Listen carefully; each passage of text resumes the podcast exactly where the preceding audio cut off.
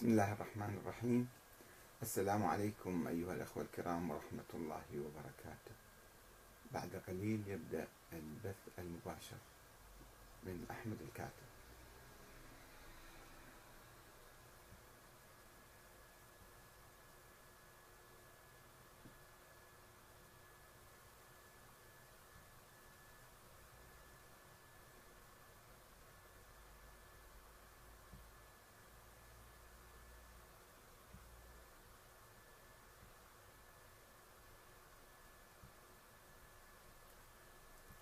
بسم الله الرحمن الرحيم. الحمد لله رب العالمين والصلاة والسلام على محمد وآله الطيبين الطاهرين. والسلام عليكم أيها الأخوة الكرام ورحمة الله وبركاته. ما هي الأسطورة التي اختلقها أربعة دجالين وخدعوا بها الشيعة ألف عام؟ أولا ما هو الدجل؟ وكيف نعرف الدجال من الرجل الصادق؟ الدجل في اللغة هو بمعنى التغطية.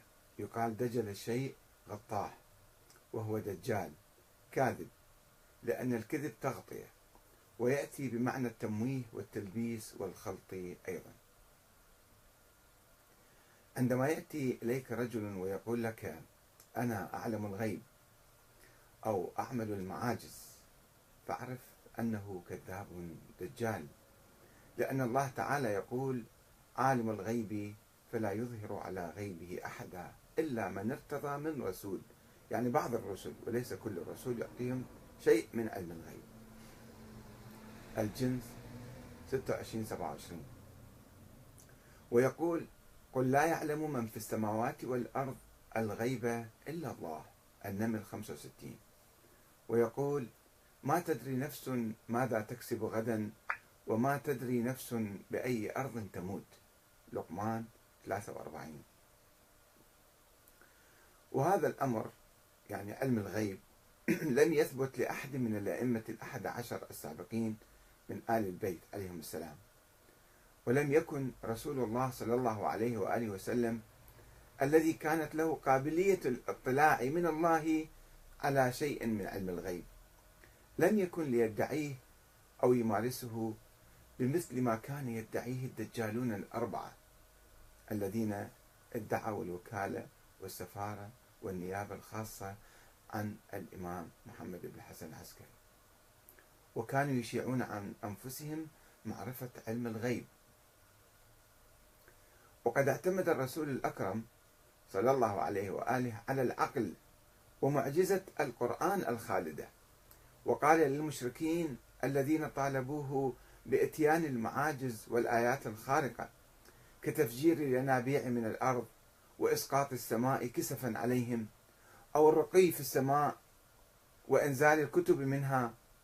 قال لهم سبحان الله هل كنت إلا بشرا رسولا؟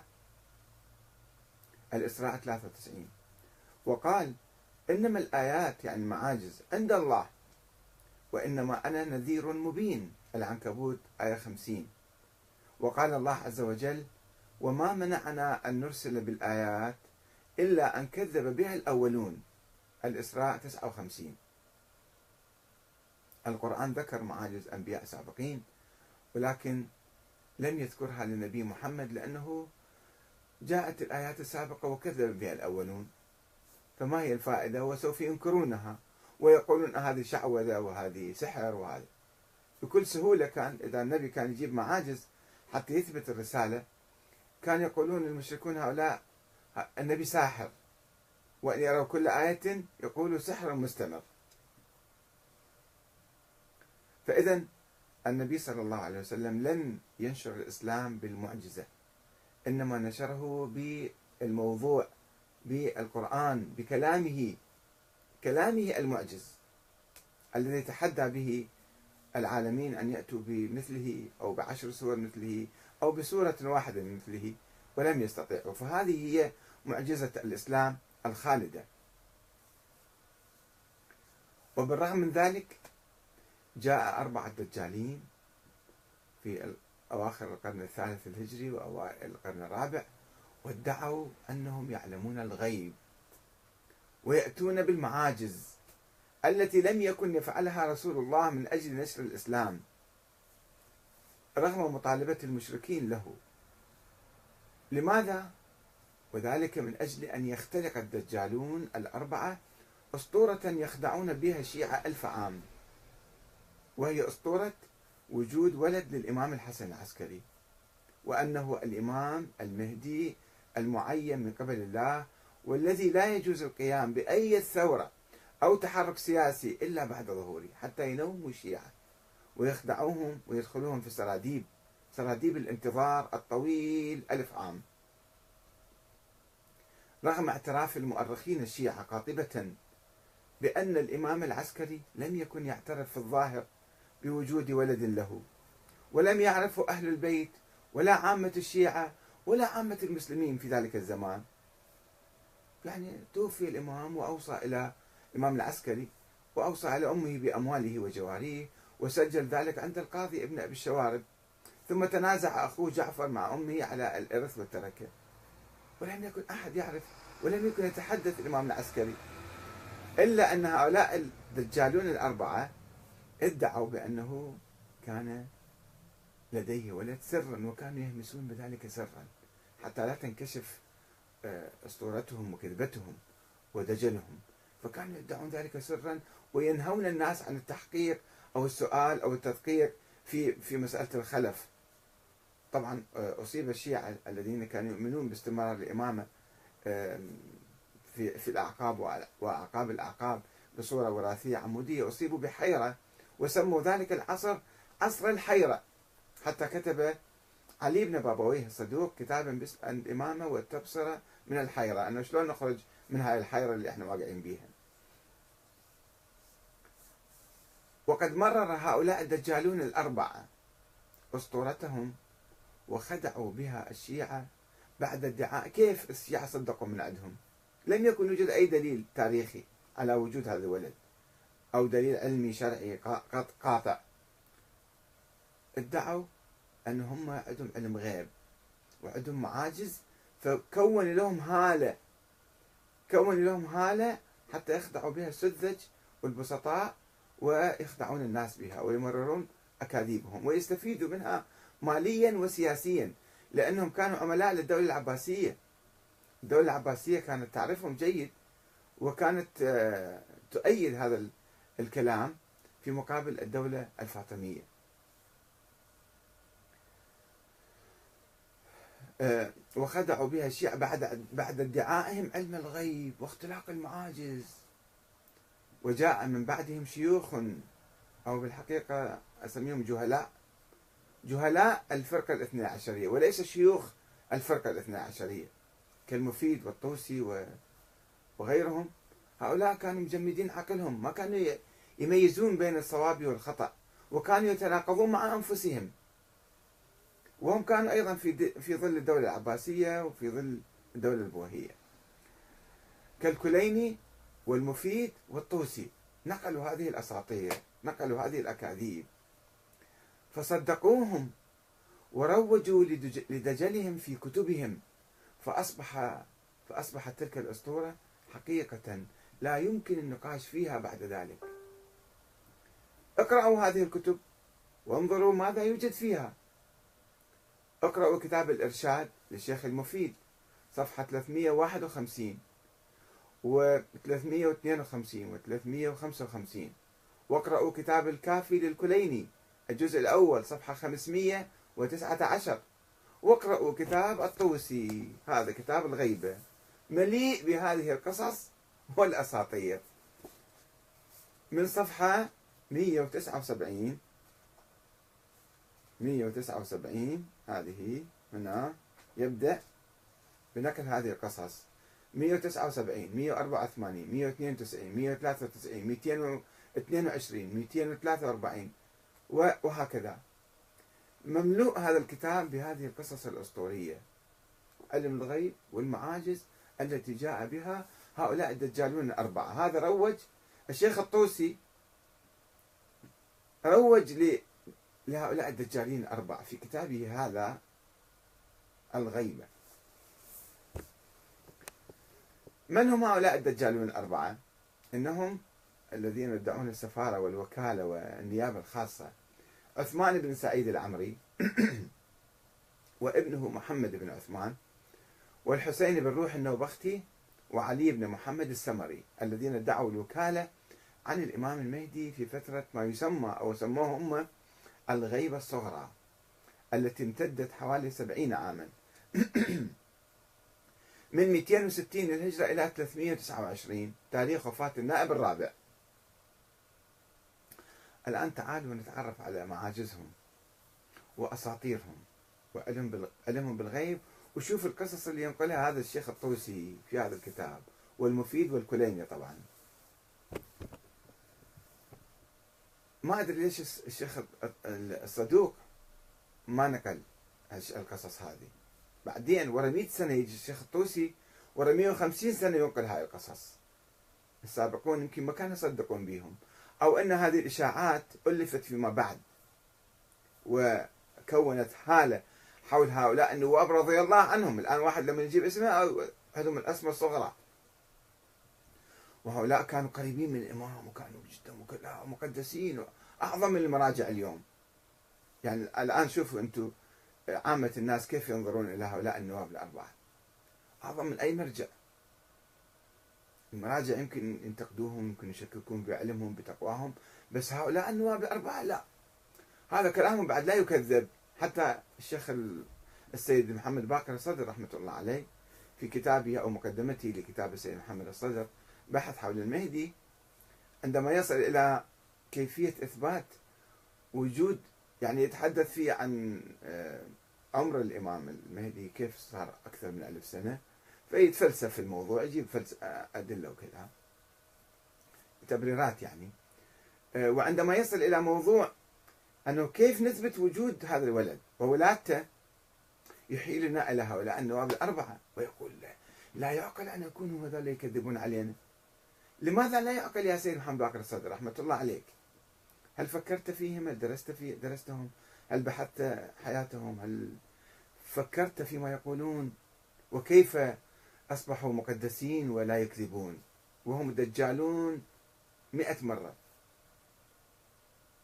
وجاء من بعده من علماء كبار يعتبرون هؤلاء مقدسين. هؤلاء مثل تقريبا مثل الأئمة وكلاء الأئمة. الآن خلينا نشوف معاجزهم نشوف شو تمسكون نفسكم من الضحك أو لا. رجاء يعني بس أنا أقرأ لكم إياها كما وردت في هذا الكتاب في كتاب الغيبة للشيخ الطوسي والكتب الأخرى كليني وغيرها. ونقلت لكم المصادر وراجعوا المصادر بالصفحات. اسمعوا ما يقول شيوخ الطائفة الاثنى عشرية. ذكر الكليني والمفيد والطوسي أمثلة كثيرة على معاجز النواب. النبي ما جاب معاجز وذولا الدجالين يقولون إحنا عندنا معاجز. ويجي الكليني والمفيد والكذا ويصدقوهم. وعلمهم بالغيب كدليل على ارتباطهم بالإمام المهدي.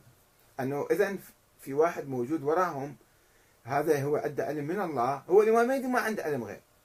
الأئمة كلهم حتى إمام علي بن أبي طالب ما كان يعلم الغيب. ولكنهم يدعون علم الغيب للإمام المهدي اللي مفترض وجوده وأن هؤلاء النواب باعتبارهم ينقلون عن الإمام المهدي. فإذا هم صادقين واللي وراهم الموكل مالهم أيضا موجود. هذا اللي يردون يختلقوه ويمشوه ويروجون إليه. فيروجون لوجود الإمام المفترض الإمام محمد بن الحسن العسكري بهذه الأساطير. فكدليل على ارتباطهم بالإمام المهدي وعلى وجود المهدي وارتباطه بالسماء. وهي عقيدة جديدة يعني على الشيعة. الأئمة كانوا ينفوها وينفون علم الغيب وينفون أي شيء من القبيل هذا. يعدد الشيخ الطوسي المشايخ منها قيام الإمام المهدي برفع جمل وما عليه في السماء. وين هالحادثة تمت متى؟ من شاهدها. بس المهم ينقلون أنه ذولا آه عن الإمام المهدي أنه الإمام شاف الجمل ورفعه ليش؟ هاي مثل مثل أساطير الصوفية الآن. روحوا راجعوا الصوفية شوفوا شنو يحكوا لكم من قصص وأساطير خرافية. وليش يرفع الجمل بالسماء؟ وين وداه بعدين؟ طار بالسماء كلش طلع جناحات يطيرون فياله. عندنا مثل يقول بالعراق يقول ذولا يطيرون فياله.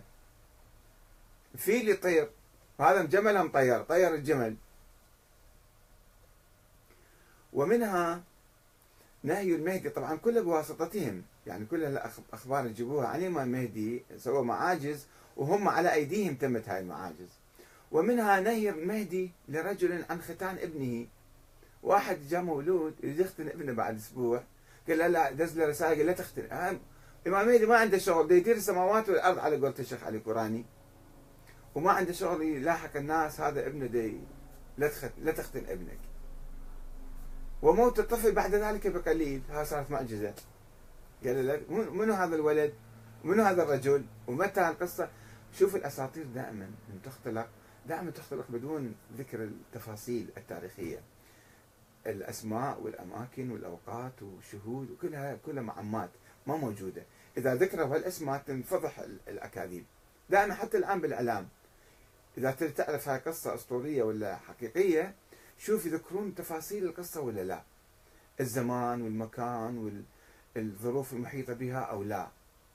يجيبوا لك قصة فد شيء صار بالتاريخ وأنت لازم تصدق.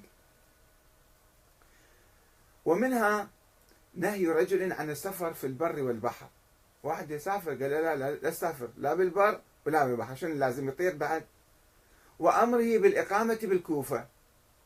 قال له لا تسافر وبقى وخروج القراصنة وقطاع الطرق على القوافل في ذلك الوقت. القراصنة دائما موجودين. ودائما كانوا يسرقون وينهبون القوافل. فقال لنا ها صارت معجزة. شوف طبيعة المعاجز شلون يعني قصص لطيفة جدا حقيقة. تصير أفلام يعني. ومنها قصة قصة معرفة العمري بموضع أمانة نسيها الرسول بين أمتعته. جايبين له فلوس من فد بلد مثل من وين. وهذا المبعوث جاء اعطاه الأمانات. بعدين قال له في أمانة بعد باقية عندك. قال له أنا شفت ما جبت له كل الفلوس. قال لا روح شوف فتش بعد بغراضك. راح وإذا يشوف هذا باقي بعد شيء عنده. مع عدم حمل الرسول لأي تذكرة ما جايب يعني ورقة ولا جايب شيء بس جاب قال له أمانات اعطوك إياها. فهو شلون عرف إنه بعد في أمانة أخرى؟ اذا هذا عنده علم غيب. هذا محمد بن عثمان العمري. آه، مع عدم حمل الرسول لأي تذكرة أو كتاب حول الموضوع. وهذا افتهم. عرف عنده علم غير. منو هذا الرسول؟ متى قصة صارت؟ إشاعات. كلها إشاعات لترويج وبناء هالة حول هؤلاء الدجالين الأربعة وتحويلهم إلى مقدسين ومنها أخبار العمري بتاريخ وفاته في اليوم والشهر والسنة. قال له إجت رسالة قال أنت راح تموت بفلان يوم فلان شهر فلان سنة. طيب من يقول هاي الرسالة صدق من أول موجودة؟ اختلقوها بعدين. بعد ما مات قالوا والله لقينا ورقة في أوراقه تقول له أنت راح تموت فلان يوم. ينقلون عنه. أنا أقدر أجيب لك الآن عن أي واحد ميت أنه مرجع أو كذا أنه الإمام ميت دز له رسالة قال له أنت راح تموت بفلان يوم. بعدين يعني بعدين أختلق القصة هذه. ويجي واحد بعد 150 سنة 100 سنة يصدقها. يعني هذا أنا أفكر هذا العقل العظيم الشيخ الطائف الطوسي والمفيد العقول العظيمة. شلون كانوا يصدقون هالقصص والأساطير؟ عقلهم إيش قد إيش كبراته كان؟ كان فعلا يعني علماء عظام وشيوخ طائفة أو شيوخ يعني مال جهل وتدجيل. ومنها أخبار ومنها قدرة ومنها أخبار العمري الناس بالأجوبة العجيبة. دائما كان يطلع أجوبة عجيبة. شنو هي هسه ما ندري. وإخباره لرجل بتفاصيل خلاف سري بينه وبين زوجته. اجى واحد متعارك ويا مرته بالليل. قال له أنت البارحة تعاركت ويا مرتك. هذا عنده علم غيب. شلون عرف عرف هذا متعارك ويا مرته. هذا معجزة. وهذا دليل على أنه مرتبط بالامام المهدي والإمام المهدي موجود. شوف شلون شلون قصص عجيبة غريبة مضحكة فعلا. ومنها قدرة النائب الثالث الحسين بن روح النوبختي. على قراءة رسالة بيضاء.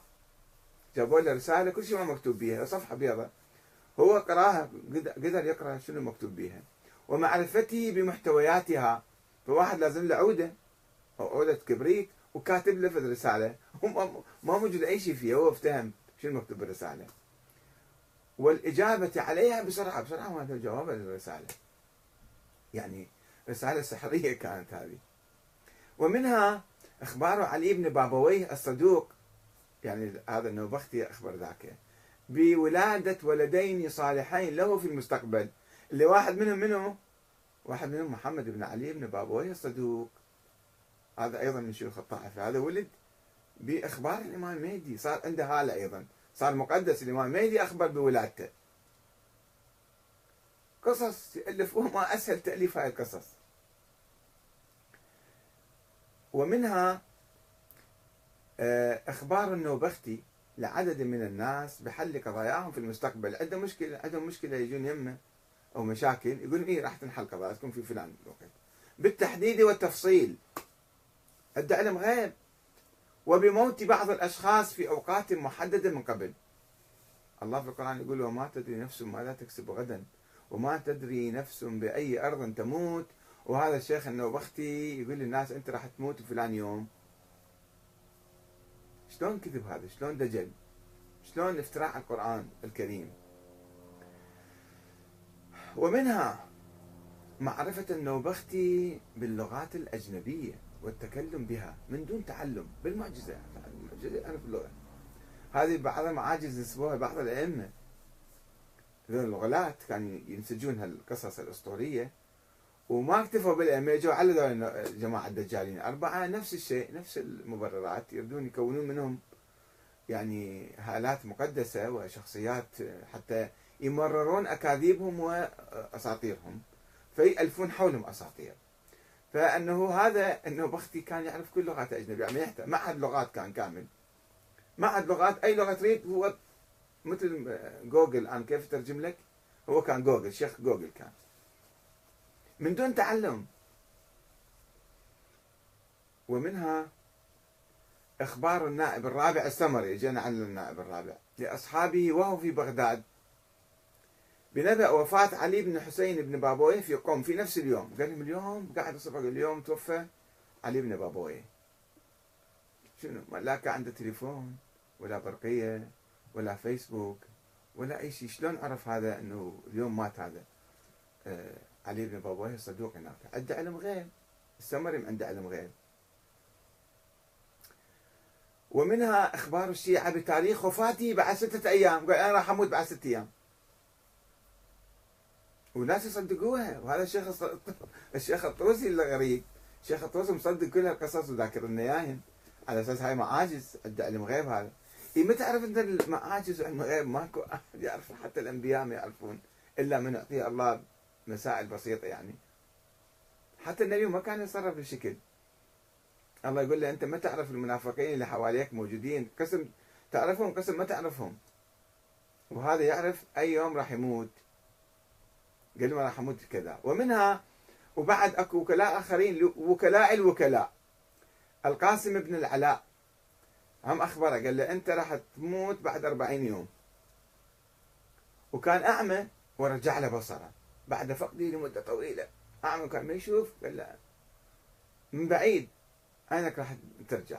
وأخباره ببقاء ولده وعدم موته كاخوته السابقين. كان يشوف أولاد يموتون. قال له هذا ابنك وكيل الوكيل الوكيل شلون ولي ولي ولي العهد؟ هذا نفس الشيء وكيل وكيل وكيل. قال له هذا ما راح يموت راح يبقى هو حي ومنها علم النواب بمصدر الأموال التي كانت ترد إليهم. بمصدر الأموال التي كانت ترد إليهم. منين تجي الفلوس؟ يعرف مصدر الفلوس من وين. وما حد ما قايل له هو يعرف. ومنها أخبار محمد بن زياد الصيمري بوفاته وموته في الوقت المحدد. وبعد قصص كثيرة في الحقيقة. مثلا قصة ينقلها أنه اجوا ناس شكوا بهذا النوبختي. قالوا له أنت شنو قاعد تأخذ الفلوس؟ توديهن تقول لي الإمام مهدي. إحنا ما نعرف أصلا ما شايفين الإمام مهدي هذا. وأنت من يقول وتنزلهم جيبك وتوزعنا على أقاربك والله أعلم وين توديهن قال لهم زين جيبوا لي فلوس حطوني فرد طاسه وفرد حق.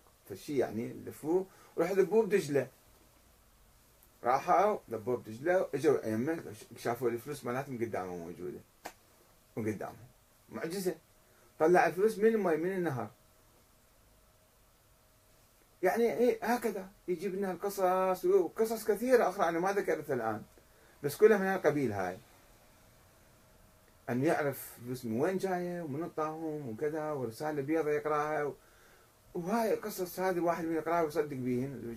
علمائنا اليوم مراجعنا العظام يقول لك لا هذول مقدسين لا تنتقدهم لا تحكي عليهم. وذول يعني شيوخ الطائفة شلون؟ أنت أفهم من عندهم يعني؟ إيه وبعدين آه، هذول النواب أربعة مقدسين لا تقترب من عندهم. طيب وبعدين شو نسوي؟ إيش ما قالوا لازم تؤمن به كله صحيح. ويمشون هالأساطير مالتهم. علينا ألف سنة وإحنا نايمين ننتظر الإمام المهدي يطلع ولا نسوي دولة ولا ثورة ولا حكومة ولا أي شيء ولا نشاط سياسي حتى يطلع الإمام المهدي وهذه قتلونا بهالقصص مالتهم هذه. ويشير الطوسي يجي يعلق على القصص اللي يذكرها إلى دليل المعاجز يقول هذا من أدلة إثبات وجود الإمام الثاني عشر. يعني هم جابوا دليل روائي يختلقوه بكل سهولة يختلقون أحاديث. ما أسهل اختلاق الأحاديث. والدليل التاريخي أيضا ما شاء الله عليه قصص إعجازية وغيبية وأساطير. أنه في الوحدة الإمام قال لها الحسن العسكري قال لعمته حكيمة يا عم اليوم راح يجينا مولود. قالت له وين؟ ماكو وحدة من جواريك حاملة. قال لا من فلانة من نرجس. اجت عليها تقلبها قال إيش بيك يا عم؟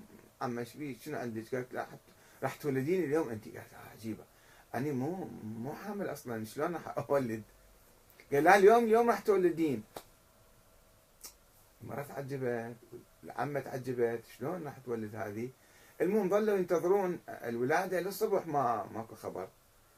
فبعدين آه، شكت هاي حليمة قال هذا أخوي ابن أخوي يمكن خربط أو مكذب علي فقال لها لا علم بفكرها بس اجى السؤال بذهنه وعرف ادى علم غيب. قال له لا يا عم لا اليوم راح يولد. انتظري بعد. فالمهم نامت هاي مرة تعبت من سهر للصبح. غفت عينها قعدت شافت في المولود. شافت مولود وهم نامت مرة ثانية. قعدت الصبح شافت مولود ما هو. قال وين يا ابن أخي وين هذا المولود اللي ولد نص الليل مثلا أو آخر قريب الفجر؟ قال لها إجوا الملائكة طيور بيضة إجوا. شالوه وراحوا أخذوه وراحوا. شوفوا هذه قصة هم أسطورية. هاي يسمونها الدليل التاريخي على ولادة ابن الحسن العسكري. هذا الدليل التاريخي مالهم. أنه آه، شهدت القابلة. هي ما شافت نايمة كانت مسكينة شافت بالمنام يمكن. أصلا قصة هاي, العمة حكيمة ما موجودة أصلا من أساسها. ركبوا قصة عليها وجابوا وحدة اختلقوها وجدتي صارت قابلة وشافت مولود والصبح طار أخذوا الطيور وطاروا. وين ودوه ما ندري. هذه قصة تاريخية. والإمام المهدي عنده علم غيب. والمعاجز طيور أخذت الولد. هذا منفذ معجزة هذه. كلها معاجز وعلم غيب. هذه من أقاويل الغلاة. حتى تعرفون الدجالين والغلاة عندما يروون لكم قصص أسطورية وقصص خيالية وقصص غيبية وعلم غيب بها ومعاجز بها الإسلام ما قام على هذا المنطق. الإسلام قام على منطق العقل على منطق العلم على منطق القرآن. هذا منطق الإسلام ومنطق أهل البيت. مو هذا المنطق الخرافيين والغلاة والدجالين. اللي يختلقوا القصص هذيك الأيام ناس كانوا جهله وبسطاء واختلقوا ليش إحنا حتى الآن مصدقين بخرافاتهم واساطيرهم؟ إلى متى نظل إحنا أسيرين لأساطير هؤلاء باعتبار هذا مذهب أهل البيت، مو مذهب أهل البيت هذا. يجب أن ننزه أهل البيت والإسلام والنبي محمد من هذه الأساطير والخرافات. المهم الشيخ الطوسي يعتبر دليل هذا دليل المعاجز ويعتبره دليلا على إمامة ابن الحسن صار شوفوا هذا الدليل على وثبوت غيبته ووجود عينه بهالمعاجز هذه. لأنها كما يقول لأنها أخبار تضمنت الإخبار بالمغيبات وبالشيء قبل كونه على وجه خارق للعادة. لا يعلم ذلك إلا من أعلمه الله على لسان نبيه صلى الله عليه وآله وسلم ووصل إليه من جهة من دل الدليل على صدقه الإمام هذا. لأن المعجزات لا تظهر على يد الكذابين. وذولا مو كذاب وذولا ظهرت على يد المعجزات فذولا مو كذابين ذولا صادقين صاروا. وإذا ثبت ذلك دل على وجود من أسندوا ذلك إليه. الشيخ الصدوق الشيخ الطوسي عفوا الشيخ الطوسي يقول ما دام هاي المعاجز ثبتت عندنا هو جاي بعد 100 سنة 150 سنة من وفاتهم وداي يصدق بهالحكايات الأخبارية المغالية الخرافية. ويقول ما دام هذه معاجز ثبتت عليهم فثبت ان هذول مو كذابين. وإذا ثبت مو كذابين يعني ما يدعوه من أشياء خاصة هم يعرفوها فقط شايفين الإمام بس واحد من عندهم واحد بعد واحد يعني. هذول الأربعة كانوا يشوفون الإمام ويلتقون به فاذا دول دل على وجود الإمام وعلى أنهم صادقين مو كذابين مو دجالين. هذا الشيخ الطوسي يقول ومن الملاحظ أن معظم تلك المعاجز بين قوسين يسموها معاجز هي أكاذيب وإشاعات وأساطير التي يدعيها الدجالون الأربعة الذين اختلقوا أسطورة وجود المهدي محمد بن الحسن العسكري والتي ينقل أكثرها الطوسي. أكثرها الطوسي ينقلها هذه القصص. من الملاحظ أن معظم هذه القصص يدور حول محور علم النواب الأربعة بالغيب. كل شوفوا قصص علم الغيب ذولا وهي تحاول إثبات صحة دعاوى النواب بالوكالة والنيابة عن الإمام المهدي وبالتالي صحة وجوده. وقد لجأ هؤلاء الدجالون الأربعة أو النواب الأربعة يسموهم وغيرهم من أدعياء النيابة اللي تجاوز عددهم العشرين ذيك الأيام إلى سلاح المعاجز. لجأوا إلى سلاح المعاجز بعد أن أعيتهم الحيلة لإثبات دعواهم في النيابة. أن إذا شلتوا المعاجز كلها عنهم عندنا أربع خمس أشخاص أو عشرين واحد يدعون سرا أنهم شافوا في ولد وهم وكلاء عنه طيب شنو دليلكم الآن لو إجونا ناس الآن أي واحد من ذول الدجالين الآن اللي يدعون السفارة أو النيابة عن الإمام المهدي إذا أجوا قالوا والله إحنا التقينا بالإمام وإحنا نواب ووكلاء شلون نصدق من عندهم؟ تصدقون عندهم هالكلام؟ أو تقول ذول دجالين كذابين طيب خلينا نشوف أول مرة. شلون نصدق من عندهم؟ يقولون عندنا معاجز. يقول لهم يابا هاي المعاجز مالتكم حطوها على صفحة. ما نصدق بها إحنا. طيب أنتم شنو دليلكم؟ شلون شفتوه وين شفتوه مثلا؟ شلون؟ أعطونا برهان دليل حتى إحنا الله يوم القيامة يحاسبنا على الموضوع. ولا نصدق, نصدق بكم؟ بسرعة هالشكل قوترة يعني خو ما يصير. خلينا نشوف خلينا نفتهم إحنا رح نسال ذولا النواب الأربعة. أنتم تقولون إحنا شفنا الامام والتقينا به وسرا وما حد ما يشوفه ما حد يجيب اسمه حتى كان يمنعون لا تقولون اسمه منو هذا؟ لأنه يخافون ينفضحون. ف يقولون لا إحنا شفنا طيب شنو دليلكم؟ أنتم شفتوه؟ حتى إحنا نسوي عقيدة ونؤمن أنه هذا الشخص موجود ويصير عقيدة الاثنا عشرية بعدين. طيب فهمونا.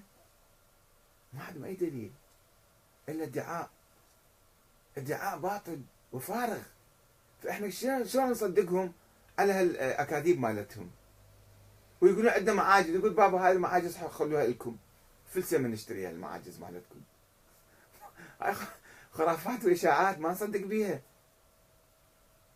يقول لا إحنا عندنا عندنا إجوا ذول جماعتنا الآخرين الكليني والمفيد والطوسي روجوا لهم. لا صدقوا بها وتعال يا أحمد الكاتب صدق بها أنت الآن. تعال يا سيد محمد باقر الصدر رحمة الله عليك صدق بها تعال يا سيد محمد الصدر أيضا صدق بهاي القصص والأساطير. شلون؟ ما يصير يا أخوان يا أعزاء. خلي شوي نفكر إنه هذه شنو؟ تتناقض مع القرآن الكريم. لازم نعرف إحنا أحاديث أهل البيت. هو الامام الصادق قال. قال أحاديثي إذا جاكم حديث ارضوا على القرآن. شوفوا يتوافق مع القرآن ولا لا. مو القرآن دي ينفي أحد يعلم علم الغيب. هذول بلاش فاتحي لك دكاكين مال علم الغيب. يوميا طلع لك الصف خبر وإشاعة. والناس يصدقون ويتناقلون يكتبوها وبعد 150 سنة يجي الشيخ الطوسي يصدق بيها.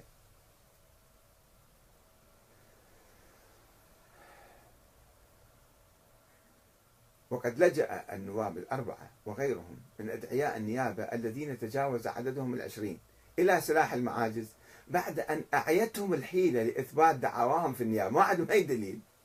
في غياب النصوص والأدلة العلمية التاريخية على ولادة الإمام أو صحة نيابتهم عنه كما لجأ إلى ذلك من قبل محمد بن بشير حكينا لكم قصته قبل أيام. محمد ابن بشير الذي ادعى الوكالة عن الإمام موسى الكاظم بعدما ادعى الواقفية هروبه من السجن وغيبته ومهدويته لإثبات دعواهم الواهية في النيابة عنه. وقد ذكر الشيخ المفيد قصة محمد ابن إبراهيم ابن مهزي. هاي قصة جدا لطيفة. حقيقة اسمعوا هاي القصة وشوفوا شوي يفكروا فيها. شوي يفكروا فيها فقط. بعض الكتاب يجون يجمعون هاي القصص مثل سيدنا محمد الصدر رحمة الله عليه. وهو يقول لك بالبداية بالمقدمة بكتابة يقول أنا لا أبحث ولا أحقق ولا أدقق. أنا ما أكو قصص أجيب لكم يعني لأن هذه واضحات وثابتات وضروريات وبديهيات ومسلمات. فعليش أتعب نفسي؟ أروح أجتهد وأبحث وأحقق. هو أقرأ مقدمته مقدمة الكتاب الغيبة الكبرى والغيبة الصغرى. فالشيخ المفيد ينقل قصة جدا لطيفة. يقول أكو واحد اسمه محمد ابن مه... ابن إبراهيم ابن مهزيار هذا إبراهيم ابن مهزيار أبوه كان وكيل الإمام العسكري بالأهواز يأخذ فلوس من الشيعة هناك ويجيبها للإمام العسكري. فأبوه مات قال له يابا هاي الفلوس عنده فلوس هواي جدا. قال له هاي الفلوس ضخمة مالت الإمام العسكري روح شوف منو صار خليفة له منو بعده اعطيه على دير بالك لا تلعب بهن لا تأكلهن لا تسرقهن روح ودي لي إياه. فهو ينقل القصة ويرويها وبعدين نشوف الشيخ المفيد شلون يرويها. يقول هذا أنا شكيت أصلا. أكو عنده ولد ما كان أحد يعرف عنده ولد الامام العسكري فهو هم شك هذا الرجال. محمد ابن إبراهيم ابن مهزيار الذي شكك في وجود الإمام المهدي محمد بن حسن العسكري بعد وفاة الإمام العسكري. والذي يقول هو اللي ينقل هذا إن أباه قد أوصى إليه بمال جليل مال جليل يعني كثير وأمره أن يتقي الله فيه ويسلمه لخليفة الإمام العسكري. فقال في نفسه أحمل هذا المال إلى بغداد وأكتري دارا على الشط ولا أخبر أحدا بشيء. راح تونس ذاك بغداد. فإن وضح لي شيء كوضوحي في أيام أبي محمد كان أكيد وثابت ومسلم أنفدته يعني أعطيت المال. وإلا أنفقته في ملذاتي وشهواتي أتونس هناك والله. آكل وأشرب وألعب وكل شيء أسوي.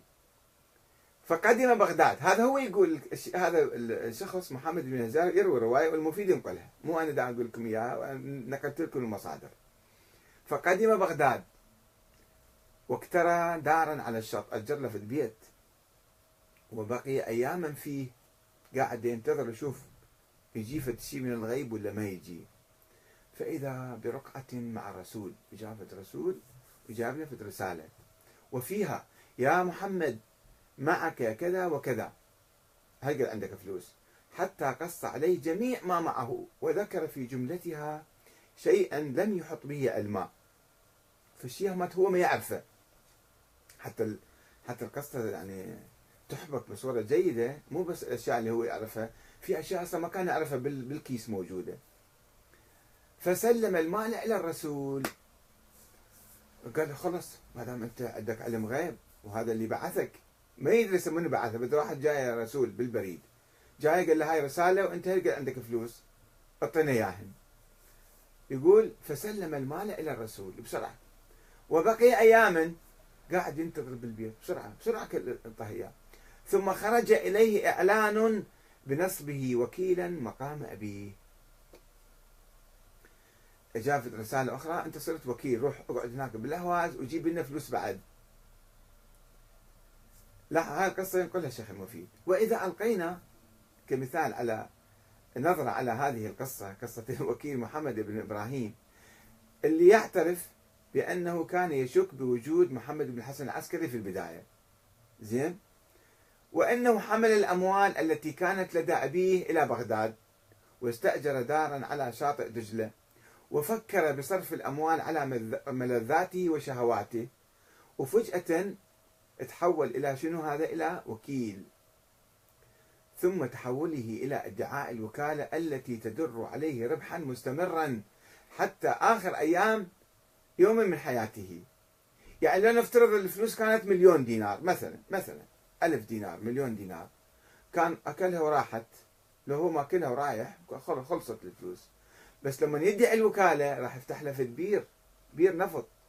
أنا وكيل الإمام رحيت وسوى له القصة هذه أنه أنا رحيت هناك وإجتني رسالة من مجهود وقال لي هالقد عندك فلوس وأنت وكيل. هسه قام ياخذ يكرف من الأموال من الشيعة باعتبار أنه إيه أكو وكيل وأكو موجود الإمام. وكل هذا صحيح ويجيبوا فلوسكم يا شيعة. حتى أنا أخذها أوديها للموكل ويتقاسم بالنص بينه وبين ذاك. إيش قد راح يربح؟ كم مليون راح يربح بعدين؟ يعني قصته لا تنتهي وبير ما ينضب هذا بعدين. لو ماخذ الفلوس ما كلها وراح كان راحت خلصت كلها. بس سوالف فيلم قصة أسطورة يعني حكاية حتى كشمر بها الناس البسطاء هذيك الأيام. ثم تحوله إلى وذلك بتأليف قصة الاتصال الغيبي مع العمري. العمري عرف أنه هذا جاي هو ما قال أنا جيت بغداد. بس العمري عرف أنه هذا جاي هنا ودز له رسالة وعرف شنو بالأكياس موجود. قال عنده فلوس وأشياء ما يعرفها هو. حتى تصدقون قال لك قال لك بس الفلوس قال له يجوز مثلا يعرف. قال لا أكو أشياء أنا ما أعرفها.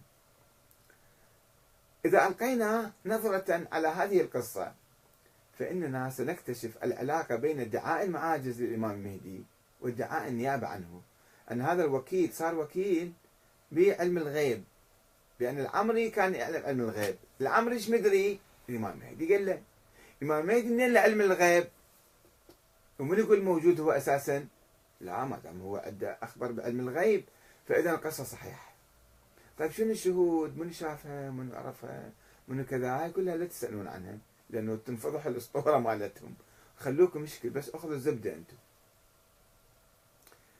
ولسنا بحاجة ماسة لمناقشة دليل المعجزة أو العلم بالغيب. فإن هذا الأمر لم يثبت لأحد من الأئمة الأحد عشر السابقين من آل البيت عليهم السلام.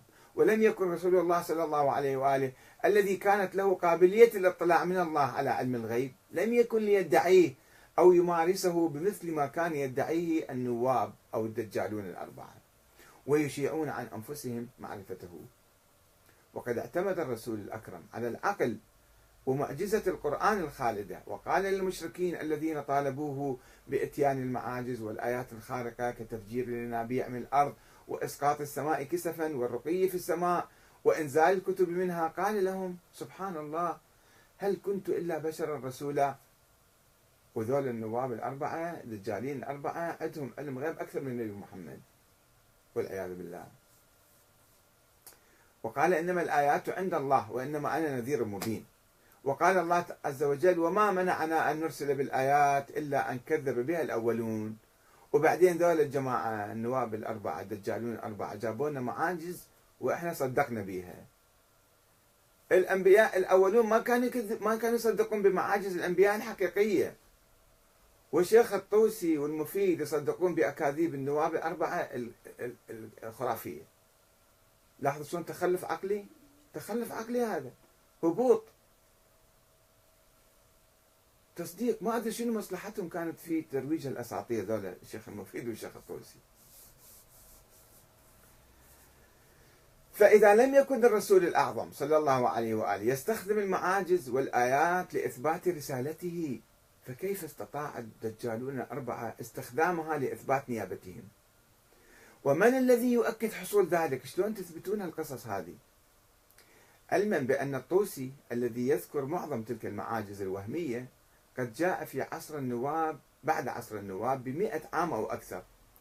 وقد اعتمد على تلك الروايات وهي أخبار آحاد متهافتة جدا صادرة عن الغلاة والمشبوهين وذوي المصالح المادية في وضعها ولا توجد رواية واحدة منها يمكن الاعتماد عليها بعد تنقيح السند.